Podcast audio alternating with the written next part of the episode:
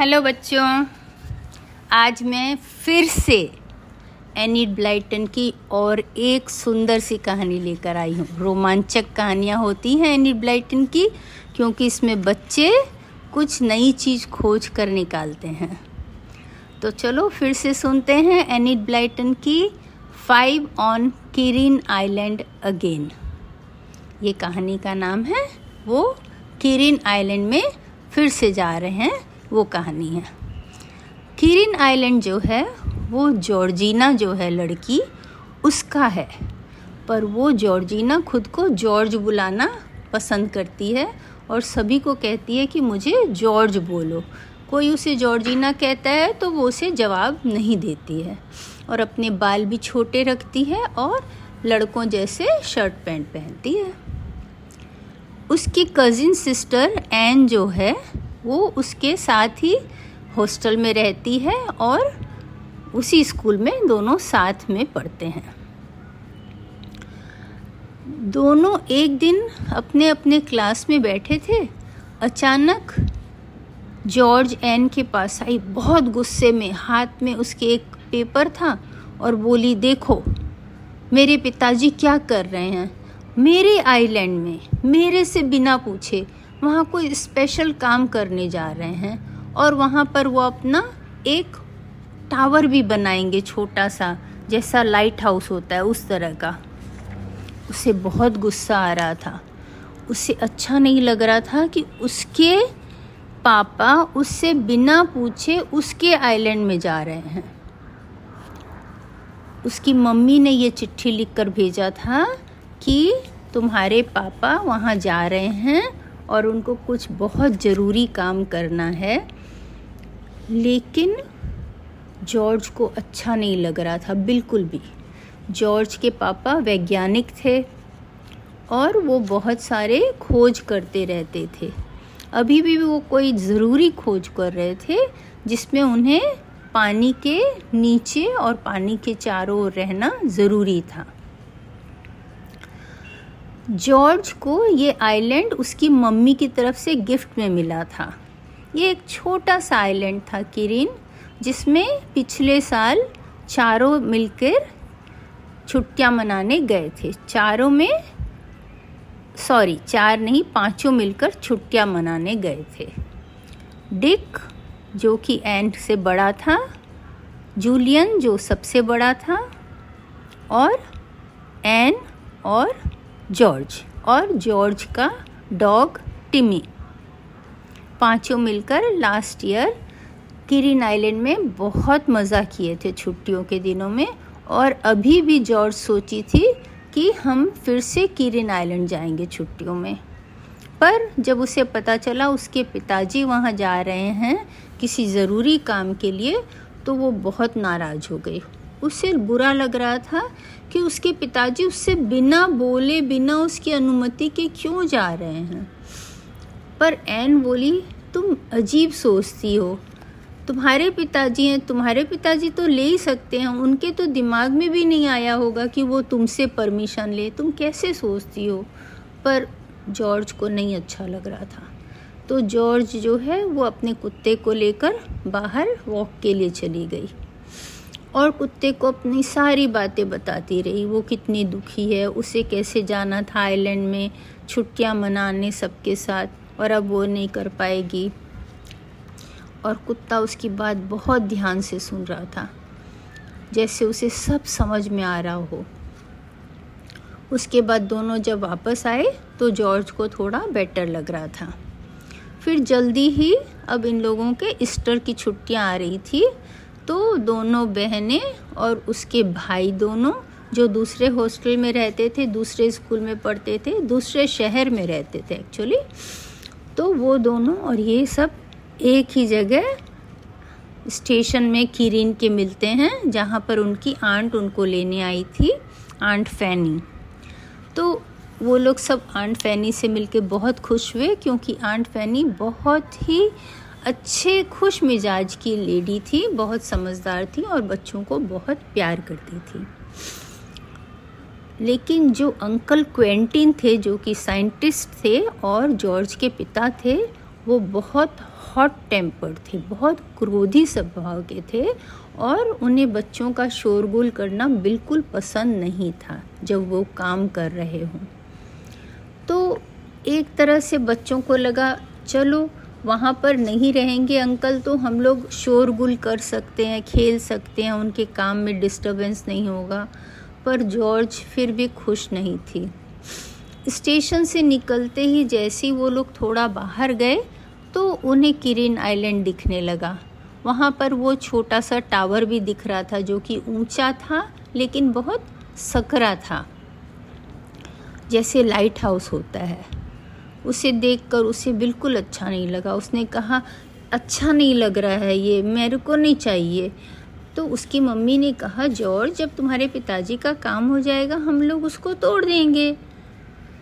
तो एन ने बताया कि जॉर्ज कितनी गुस्सा हो रही थी जब आपका लेटर आया। सब हंसने लगे, लेकिन उसकी माँ को अच्छा नहीं लगा कि जॉर्ज ऐसे क्यों करती है। पर जॉर्ज का स्वभाव ऐसा ही था कि उसे उसका कोई चीज़ ले कोई अपने घर के लोग भी तो उसे पसंद नहीं आता था। पर जब उसने मम्मी को अपने उदास देखा तो उसे बहुत शर्मिंदगी हुई। उसने सोचा, मम्मी, मैं आपके संग चलूँगी और मैं अब ऐसे नहीं करूँगी। उसके बाद फिर नेक्स्ट डे उन लोगों ने प्लान किया कि हम लोग आज किरिन आइलैंड में जाएँगे और अंकल क्वेंटिन से मिलकर आएँगे, जॉर्ज के पापा से। तो सब कोई बहुत सारा सैंडविच वगैरह साथ में रख के और समुद्र के किनारे पहुँचे। वहाँ पर जॉर्ज जो है, जेम्स के पास गई। जेम्स जो है, एक बोट बॉय था। वो जॉर्ज की ही उम्र का था और उसने जॉर्ज की बहुत मदद की थी।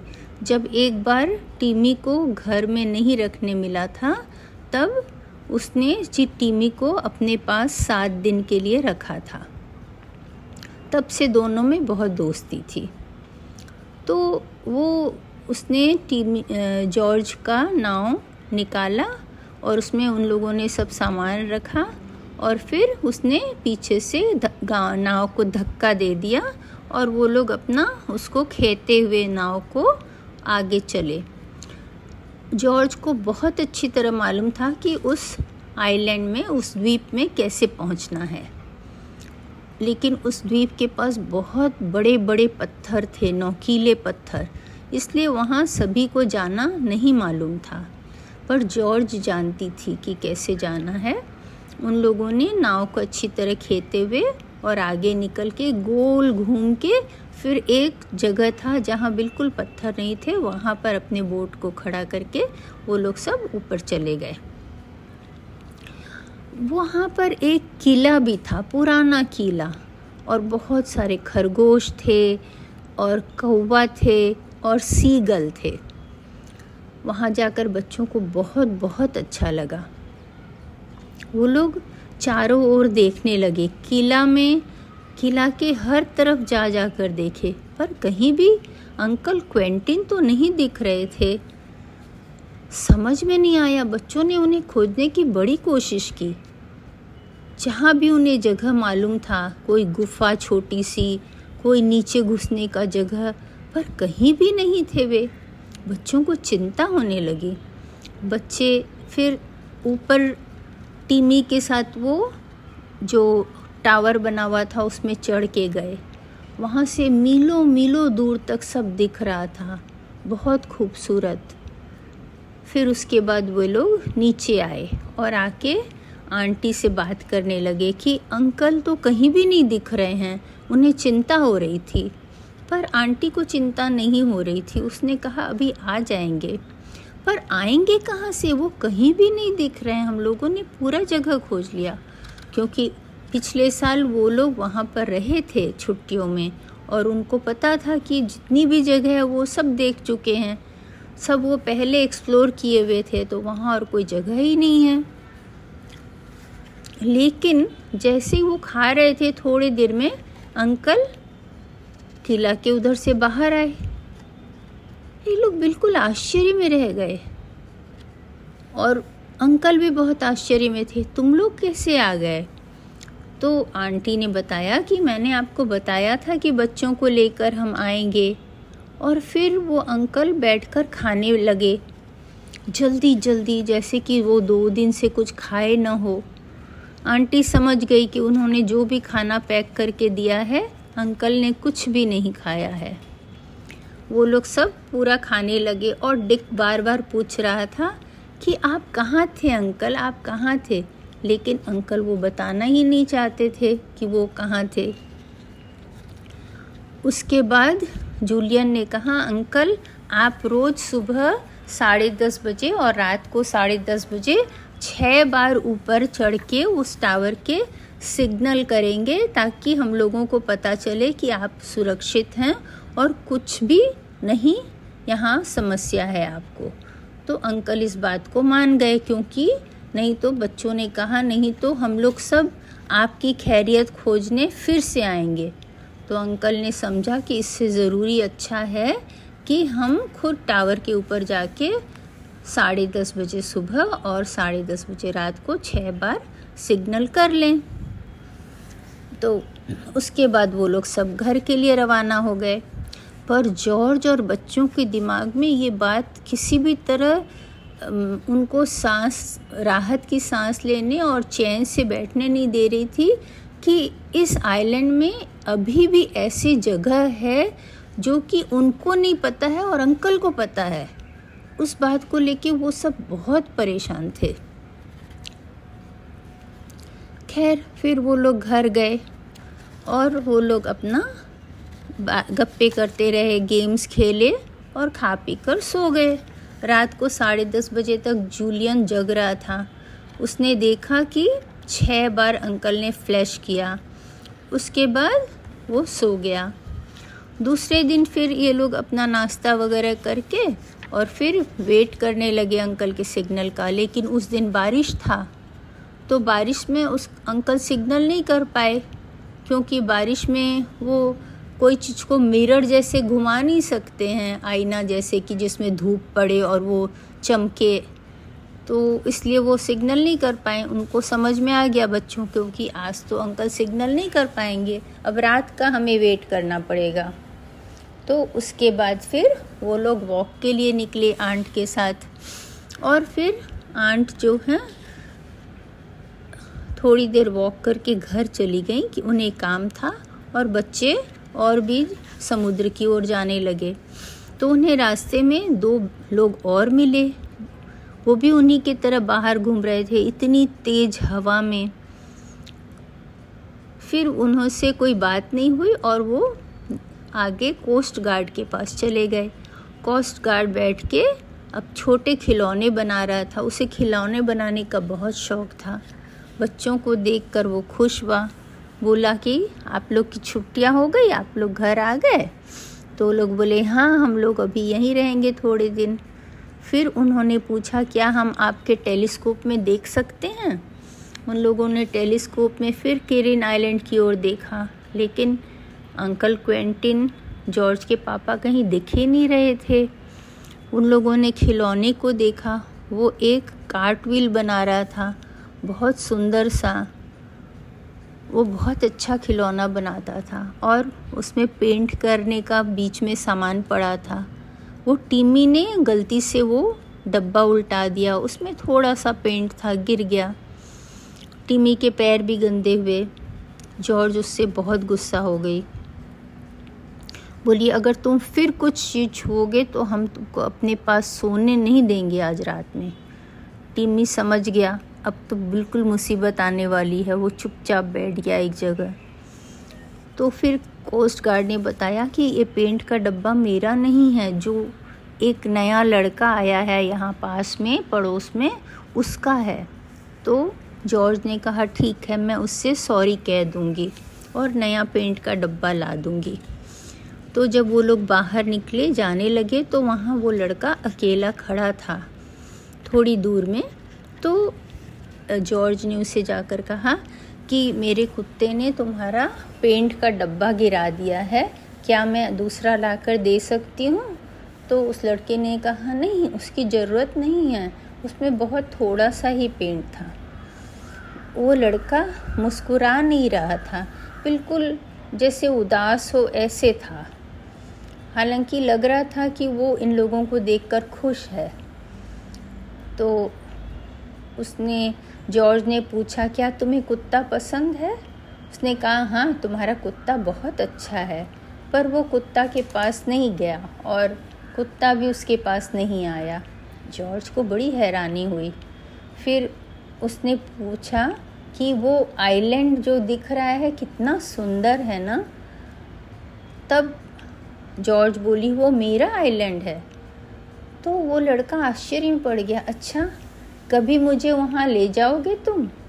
वो जॉर्ज को लड़का ही समझ रहा था। जॉर्ज को बहुत अच्छा लगा। जॉर्ज ने कहा हाँ अभी मेरे पापा वहाँ काम कर रहे हैं। जब वो वापस आ जाएँगे, तब मैं, हम लोग सब तुम्हें भी ले जाएँगे अपने साथ। लड़का बहुत खुश हुआ। वो बोला, वो टावर क्या है? तो डिक ने कहा, तुम्हें क्या करना है? लड़का बिल्कुल स्तब्ध रह गया आश्चर्य में कि इतने कठोर ढंग से डिक ने उससे बात की। पर वो बोला, नहीं, मुझे कुछ नहीं करना है। मैं सोच रहा था कि उस टावर के ऊपर से चारों ओर कितना सुंदर दिखता होगा। फिर उन लोगों ने और दूसरी बातें की और तब तक उसके पिताजी भी वहाँ पहुँच गए और बोले कि, तुम यहाँ के बच्चों से दोस्ती कर रहे हो, बहुत अच्छी बात है। फिर उन्होंने बच्चों को कहा कि हमारे घर में एक टीवी है, तुम लोग कभी भी दोपहर में देखने आ सकते हो। बच्चों ने कहा, ठीक है। और फिर वहाँ से वो लोग आगे निकल पड़े। जब वे आगे गए तो चारों बच्चों ने, तीनों बच्चों ने डिक से पूछा, तुमने उससे इतना ख़राब व्यवहार क्यों किया? उस लड़के का नाम मार्टिन था, जो नया वहाँ आया था। डिक ने कहा, मुझे लग रहा था कि वो जासूसी कर रहा है और अंकल क्वेंटिन के बारे में सब कुछ पूछना चाहता है। इसलिए मैंने ऐसा कहा। तो सब कोई सोचे कि ठीक है, शायद वही बात होगी। उसके बाद फिर वो लोग आगे गए तो जूलियन ने कहा कि अभी मुझे आंट को हेल्प करने जाना है। आंट ने कहा था, उनको सब्ज़ी चाहिए। तो फिर जूलियन जो है आ, सामान लाने गया और बाकी बच्चे में से दो जन ने कहा कि हम आपके साथ आएँगे और बाकी दो जन जो है घर चले गए। टीमी और डिक और जूलियन बाहर गए और एन और जॉर्ज घर चले गए। उसके बाद थोड़ी देर बाद उन्होंने देखा कि फिर से बारिश शुरू हो गई। वो लोग फिर अंदर ही अपना गेम खेलते रहे, खाना खाए, गप्पे करते रहे और इस तरह रात का साढ़े दस बज गया। बाकी लोग सो चुके थे, पर आंट और जूलियन जगे हुए थे। उन्होंने देखा साढ़े दस बजे अंकल ऊपर जाकर छः बार फ्लश किए। तो वो फ्लैश जो हुआ, चमकने की कोई चीज़ जैसे हाथ में लेकर टॉर्च से चमका रहे हो ऐसा तो फिर उन लोगों को समझ में आ गया कि हाँ अंकल सुरक्षित हैं, सब कुछ ठीक है। फिर वो लोग सब सो गए।